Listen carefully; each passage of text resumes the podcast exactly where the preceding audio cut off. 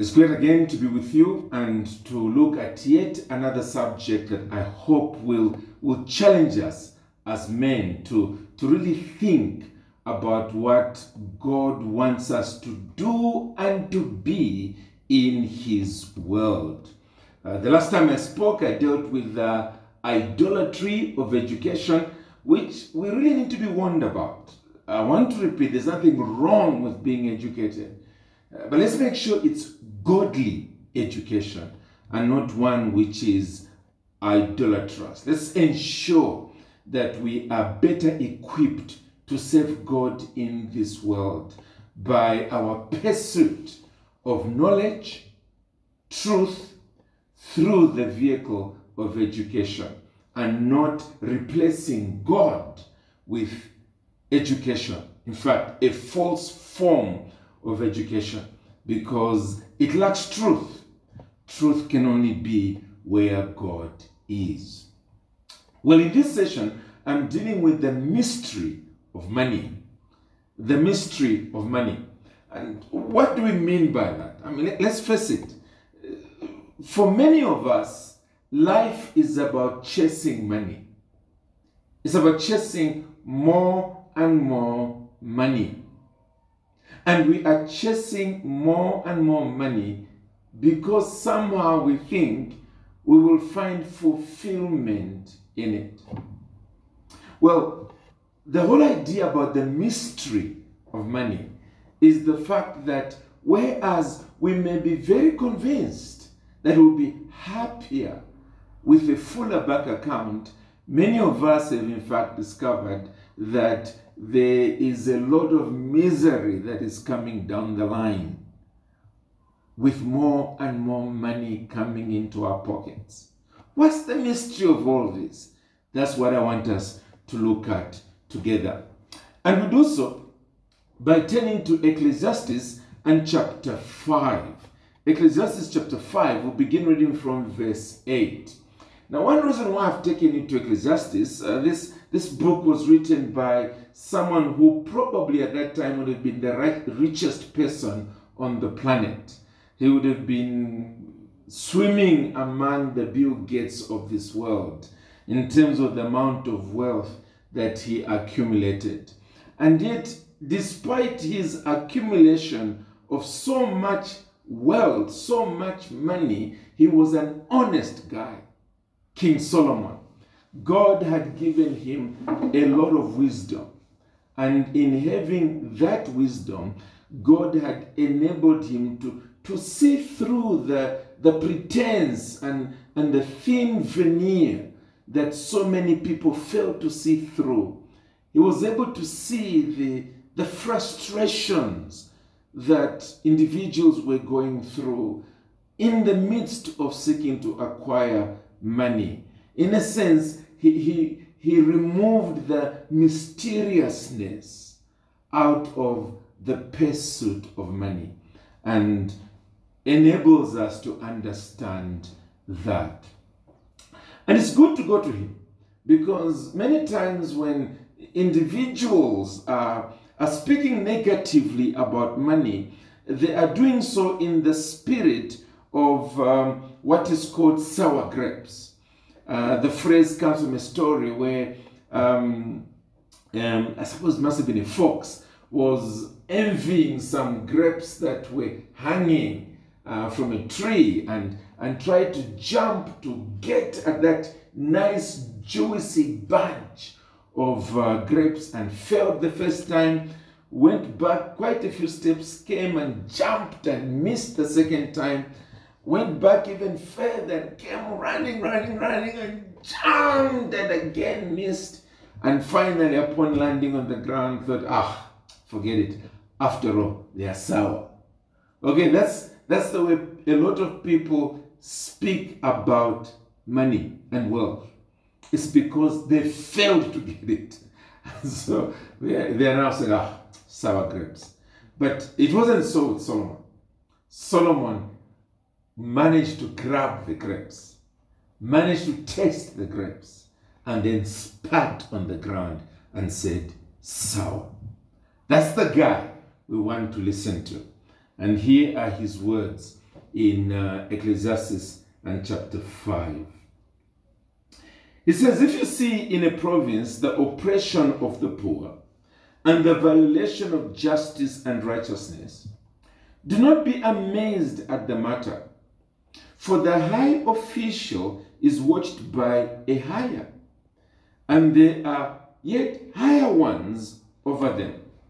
And this is gain for a land in every way, a king committed to cultivated fields.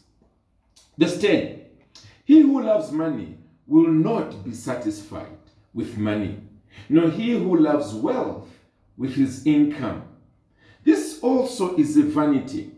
When goods increase, they increase who eat them. And what advantage has their owner but to see them with his eyes? Sweet is the sleep of a laborer, whether he eats little or much, but the full stomach of the rich will not let him sleep. There is a grievous evil that I have seen under the sun. Riches were kept by their owner to his hurt. And those riches were lost in a bad venture. And he is father of a son, but he has nothing in his hand. As he came from his mother's womb, he shall go again, naked as he came, and he shall take nothing for his toil that he may carry away in his hand. This also is a grievous evil. Just as he came, so shall he go. And what gain is there to him who toils for the wind? Moreover, all his days he eats in darkness, in much vexation and sickness and anger. Verse 18 Behold, what I have seen to be good and fitting is to eat and drink and find enjoyment in all the toil with which one toils under the sun, the few days of his life that God has given him. For this is his lot. Everyone also to whom God has given wealth and possessions and power to enjoy them and to accept his lot and rejoice in his toil. This is the gift of God. For he will not much remember the days of his life because God keeps him occupied with joy in his. Well, that's the wise man Solomon. What is he telling us? I love the book of Ecclesiastes because it's such a practical book.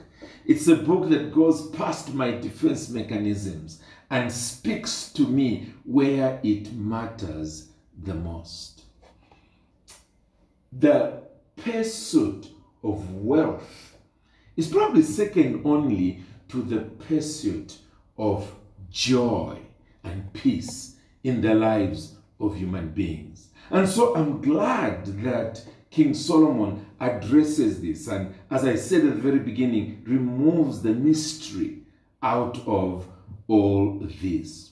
Because most of us spend the best of our time trying to make ends meet. And as a result, we are just full of complaints, time and time again, just full of complaints about how, you know, we're trying to make money here or trying to make money there, and then somehow we are failing to do so. We think we've made a bit of money, some uh, COVID 19 comes in and upsets the economy, and, and the little money we're making, we, we end up losing. What can we learn from King Solomon? Well, first of all, the wise man tells us that one reason why we are so frustrated in our attempt to acquire wealth and money is simply the system that we find ourselves in.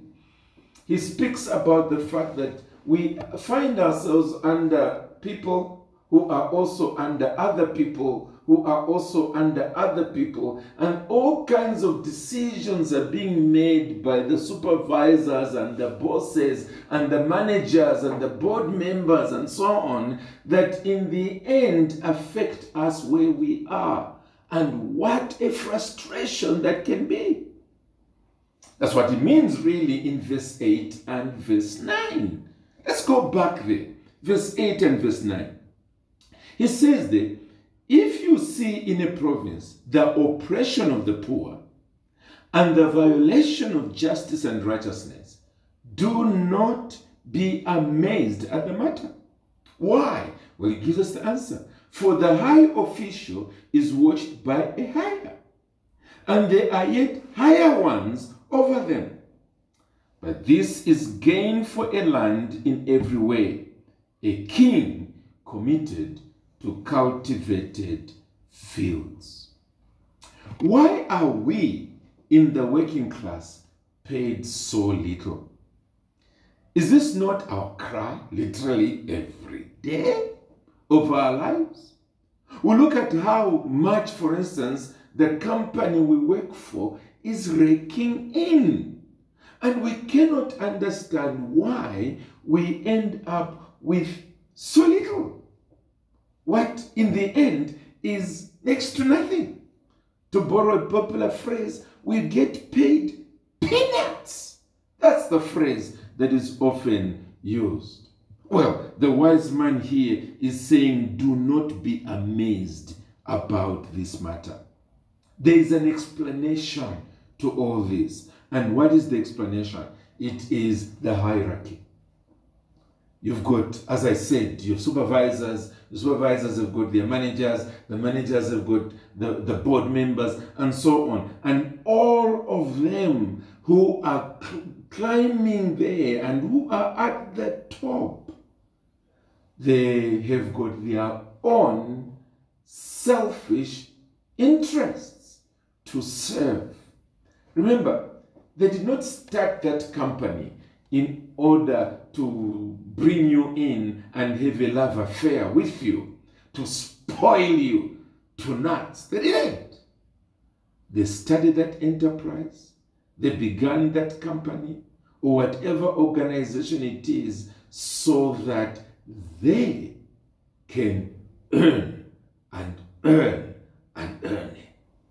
And because there are so many of them right on top of you from your immediate managers going upwards, well, look, they are getting the cream of the crop, and you at the bottom there are remaining with the remains, that which is in the dregs at the bottom of the entire system. That's what he's talking about here. And that goes on all the way to the national president. In between, you've got local government, you've got national government, and the national government, you don't just have the executive, you also have the judiciary, you have parliament that also makes its laws, and so on. You've got all those to be paid. And who's making the money for all those to be paid? Yes, you. You end up being taxed in literally everywhere. Pay as you earn, VAT, and so on and so forth. Whatever it is you try and buy is taxed. All that is going to so many other people.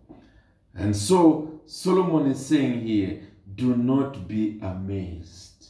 Your sweat is serving so many others, all the way to the president. No wonder then you keep crying. No wonder you are feeling the pinch. That's the first explanation he is giving to us. And that's the mystery of money. Strictly speaking, you make quite a lot. But almost all of it goes to all these different people. All of them on top of you. Let's quickly proceed. Because there is another explanation. The wise man is trying to under- make us understand the mystery of money. And it tells us another reason that explains our frustration. And it is this that money never satisfies. Money never satisfies. Look at what it says in verse 10 to verse 12. Verse 10 to verse 12. He who loves money will not be satisfied with money, nor he who loves wealth with his income. This also is vanity. When goods increase, they increase who eat them. And what advantage has their owner but to see them with his eyes? Sweet is the sleep of a laborer, a poorly paid laborer. Whether he eats little or much, but the full stomach of the rich will not let him sleep. Let's think about this very quickly. Uh, what is King Solomon telling us? Let's face it, a pay rise is sweet, isn't it? We look forward to that announcement that we're getting 5%, oh, no, 10%, 20%. If you can get 30% pay rise this year, you jump into the air and say, wow, this is the kind of place we should all be working for. But guess what happens? It's only in the first month that you really enjoy your pay rise. After that, what happens? The mystery of money is this your appetite grows. And so that amount of money that came and were jumping into the air now is not sufficient. No. You want more. Your appetite has grown. Your lifestyle has expanded, and so on. Therefore, even if your salary doubled today, in a very short time, you will want more. And that's what he means here when he says, He who loves money will not be satisfied with money, nor he who loves wealth with his income. And he says, This also is vanity. In that sense, money is meaningless, wealth is meaningless. In fact, as he goes on to speak here, the richer you are, the more people look up to you. And therefore, the more mouths you feed, the more people you assist financially. Uncles and aunts begin to look to you. Brothers and sisters also begin to look to you. Nieces and nephews begin to look to you. Orphans and widows begin to look to you. And so, in the process, by the time you're getting your paycheck, already gone. That's the mystery of money that we are talking about here. Look at the way he puts it. He says, back to verse 10, down to verse um, 12. He says in verse 11, when goods increase, they increase who eat them. And what advantage has their owner but to see them with his eyes? In other words, in the end, the only satisfaction you have is when your eyes see the figure on the pay statement. That's the only advantage you have. To be able to say, well, you know, I get more than you. but the truth of the matter is, before you even really get it, you know that uh, school fees are waiting, very high rentals, the, the, the cost for your uh, utilities, water and electricity have been doubled, they're skyrocketing by decision of government, uh, fuel, and so I mean, so many other things have claimed your money already. And we're still with COVID 19. It's funeral after funeral after funeral, and they are all asking for a cut from your income and so forth. In the end, as I said, the only satisfaction is your own eyes. Your own eyes. That's all. And that's why it ends up saying here that a, a poor laborer is probably better off because they've got so few hands that are stretched out to them. So few compared to a rich person. Sweet is the sleep of a laborer, whether he eats little or much, but the full stomach of the rich will not let him sleep. That's the second aspect of the mystery of money. It's telling us that it's not that straightforward. Don't think that the more money you have, the better off you are. It's not that straightforward. Let's go on to the third line of argument. The wise man painfully shows us the ultimate frustration in the pursuit of wealth, the pursuit of money. And it is this that wealth can lose you, or you can lose wealth. And in the end, you don't connect with money. You don't remain with it. That's what he's occupied with all the way from verse 13 to verse 17.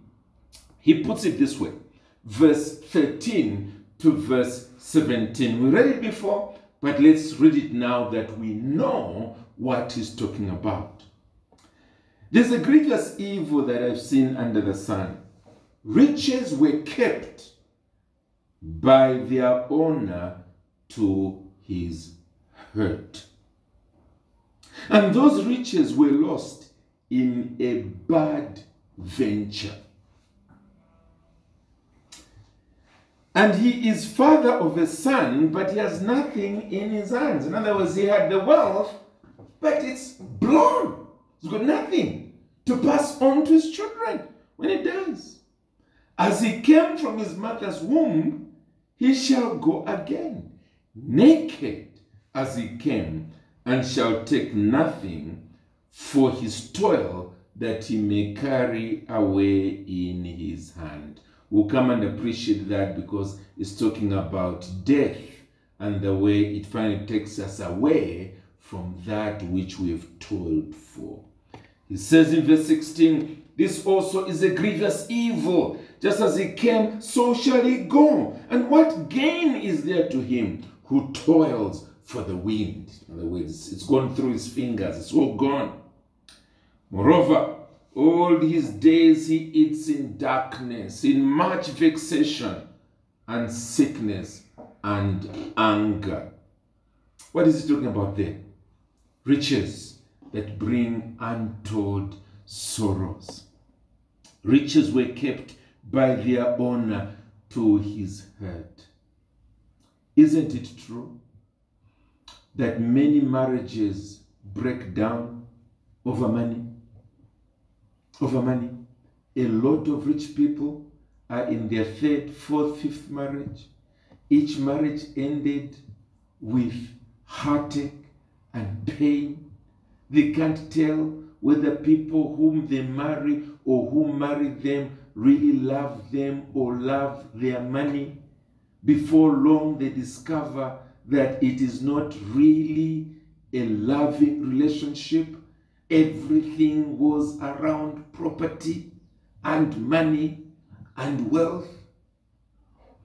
It's not only marriage breakdown, it's often also children going wild because where you don't have so much wealth, children learn to be responsible, to work hard in the home, to work hard in the garden, to work hard at school because they know that their future depends on their hard work. Sadly, often with rich people, the children don't even know how to spread their own beds, let alone know how to run a backyard garden. In the process, they grow up as spoiled brats. They end up being caught up with wild friends in drugs and sexual immorality and drunkenness. And in the end, they are destroyed. By what? Wealth. Money. We know that story, isn't it? And then also there's just the, the fact of the, the, the increase of enemies out of jealousy. When people see you successful, successful in business, they see the kind of home you live in, the kind of car that you drive, the kind of clothes that you wear, and the kind of position that you now have in society, and they hate you. And because you've harmed them, but purely out of jealousy. And in the end, out of enmity, they want to destroy you. That's not the kind of life you want to live. Where you have to watch everybody who is near you because you just don't know who is after your wealth. That's not, that's not how you live. Go and see a poor man in the village, walking alone in the night, in the jungle of this world, free, at peace. Why? There's hardly anything for people to be jealous about. Let's go on. We've talked about marriage breakdown. We've talked about children going wild. We've talked about jealousy because of the increase, rather, it results in the increase of enemies. There's also the illnesses that are peculiar to rich people. Often, we end up picking up high blood pressures and picking up diseases like diabetes and so on and so forth, all because we are gouging in food that is over processed. And in the end, we are not doing as much natural exercises because wherever we are going, we're just sitting in cars, and, and these days, cars are even automatic. We're not even changing gears anymore, just sitting there, and we are going from point A to point B. Our hearts are not getting enough exercise. And before we know it, all kinds of heart diseases are beginning to come in.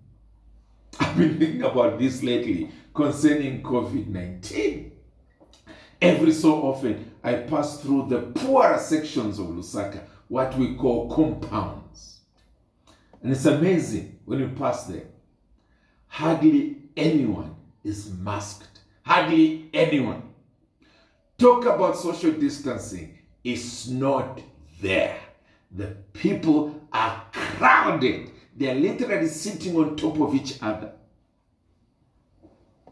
And yet, hardly anyone is dying of COVID 19 there. Why? Well, their immunity levels are high because of their diet, because they are so used to being in an environment where there are so many germs, they've developed their immunity. In other words, the very poverty is working for their good. And then go into the hospitals and you hear those that are dying of COVID. Often it is, I was going to say those of us who are rich, but hey, I'm hoping I'm not thrown into that category as yet while COVID is around.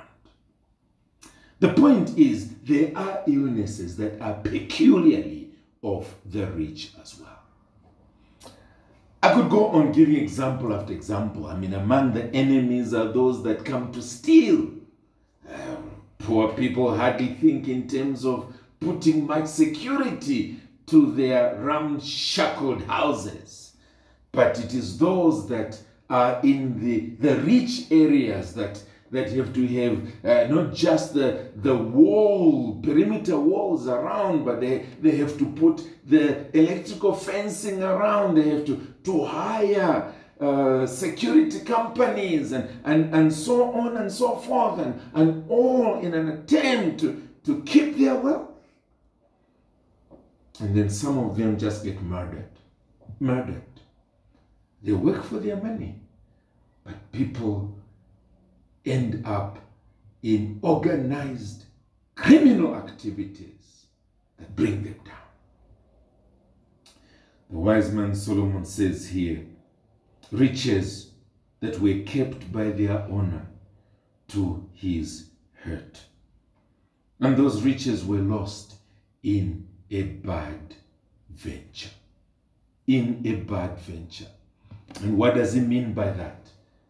All it needs is some change in the economy and the finances disappear. Some change in COVID 19 coming in, and consequently, things in the business world go crumbling, and wealth is lost. That can be quite painful especially when it happens right before your very eyes. Growing up in my childhood days, there were people, even in Zambia, who, who were known for their wealth. I'm not yet even 60, and I know that they've become one of us. Some of them have even sunk lower. One feels sorry for them because they were once high flying. And now they are in that place where they are to leave their children poor, poor, poor. But what is even more painful is the, the fact that they are often poor towards God. In other words, to borrow the words that are here, uh, they go out of this world empty handed, which is true about all of us, but it is this when they get to the other side, there's nothing there because they were not investing into the kingdom of God. They were not investing by living for others, by being generous, by, by ensuring that their finances were supporting gospel enterprises, and so on. So they get to the other side and they are absolutely poor as well, if not roasting in hell. Well, friends, that's the mystery of money. That's the mystery of money. Can you imagine? You work so hard, you make a fortune, you lose it here, and then you die. You get to the other side, and there's nothing. For all the life you lived, nothing. What a loss. What a loss. Well, where does that leave us? The message is quite simple, and it is this stop trying to find your fulfillment in money, in the mystery of money. You will be terribly disappointed. Terribly disappointed. Uh, money, in many ways, can be like a mirage pool. You know, when you're driving on a sunny day and you are on a tarmac, at a distance, it looks like there is a pool of water, but it's actually just a reflection of the sun's rays. Because the closer you get to it, that pool seems to be moving away from that same position, and so on. There's actually no water there. It used to be very frustrating for Arabs who were making their way through a desert because they would, they would be terribly thirsty and then they look in the distance and it looks like there's water there and then they make the extra effort to get there quickly and discover it was nothing but a reflection. And in the process, they die. Wealth is like that. Money is often like that. And that's where its mysteriousness comes in. Rather, where you find fulfillment is when the whole issue of finances and wealth and money is brought into the context of the living God. The living God. That's what I love about the way in which King Solomon finishes off this section. Notice how he brings God into the picture. From verse 8 all the way to verse 17, God is hardly mentioned. But from verse 18 to the end, it's God, God, God. Look at this. Verse 18 Behold, what I have seen to be good and fitting is to eat and drink and find enjoyment in all the toil with which one toils under the sun in the few days of his life that God has given him. For this is his lot. God has given him. Everyone also to whom God has given wealth and possessions and power to enjoy them and to accept his lot and rejoice in his toil. Listen to this. This is the gift of God. God's already been mentioned three times. Let's go on one more time. Verse 20. For he will not much remember the days of his life because God, it is, the fourth time, keeps him occupied with joy in his heart. You see, when you seek God through Jesus Christ, he enables you to enjoy your food, your work, and your few days on earth. God enables you to do that. And that's the conclusion I want to make today as we think in terms of the mystery of money. And it is this put God first. Money is a good servant, but a very terrible master. Learn to live for God. And you can only do that when God changes your heart through his Son, the Lord Jesus Christ. When you come to him and entrust your life to the Lord Jesus Christ, Jesus himself sends his spirit and changes you from the inside out. He makes you a lover of God instead of a lover of gold. He makes you a user of gold instead of a user of God. He changes you so that you can now begin to enjoy God in everything else. So that's my plea. The plea I want to share with you. Stop living in frustration, in seeking after this mirage pull. God is inviting you to Himself. He's saying, Come to me. Occupy yourself with me, and you will know true fulfillment, true gladness of heart, even though you have a little of this world's goods. You will be abundantly satisfied. Or even if I bless you with wealth. Remember, that's what we read here in verse 19. Everyone also to whom God has given wealth and possessions and power to enjoy them. It's God who does that. He will give you the capacity to be able to enjoy the wealth that He is pleased to give you. Or that it might be true of you that you had found the mystery of money by finding the mystery of godliness. that in finding God through Jesus Christ, money became your slave and not your master. And consequently, you have a right attitude towards money.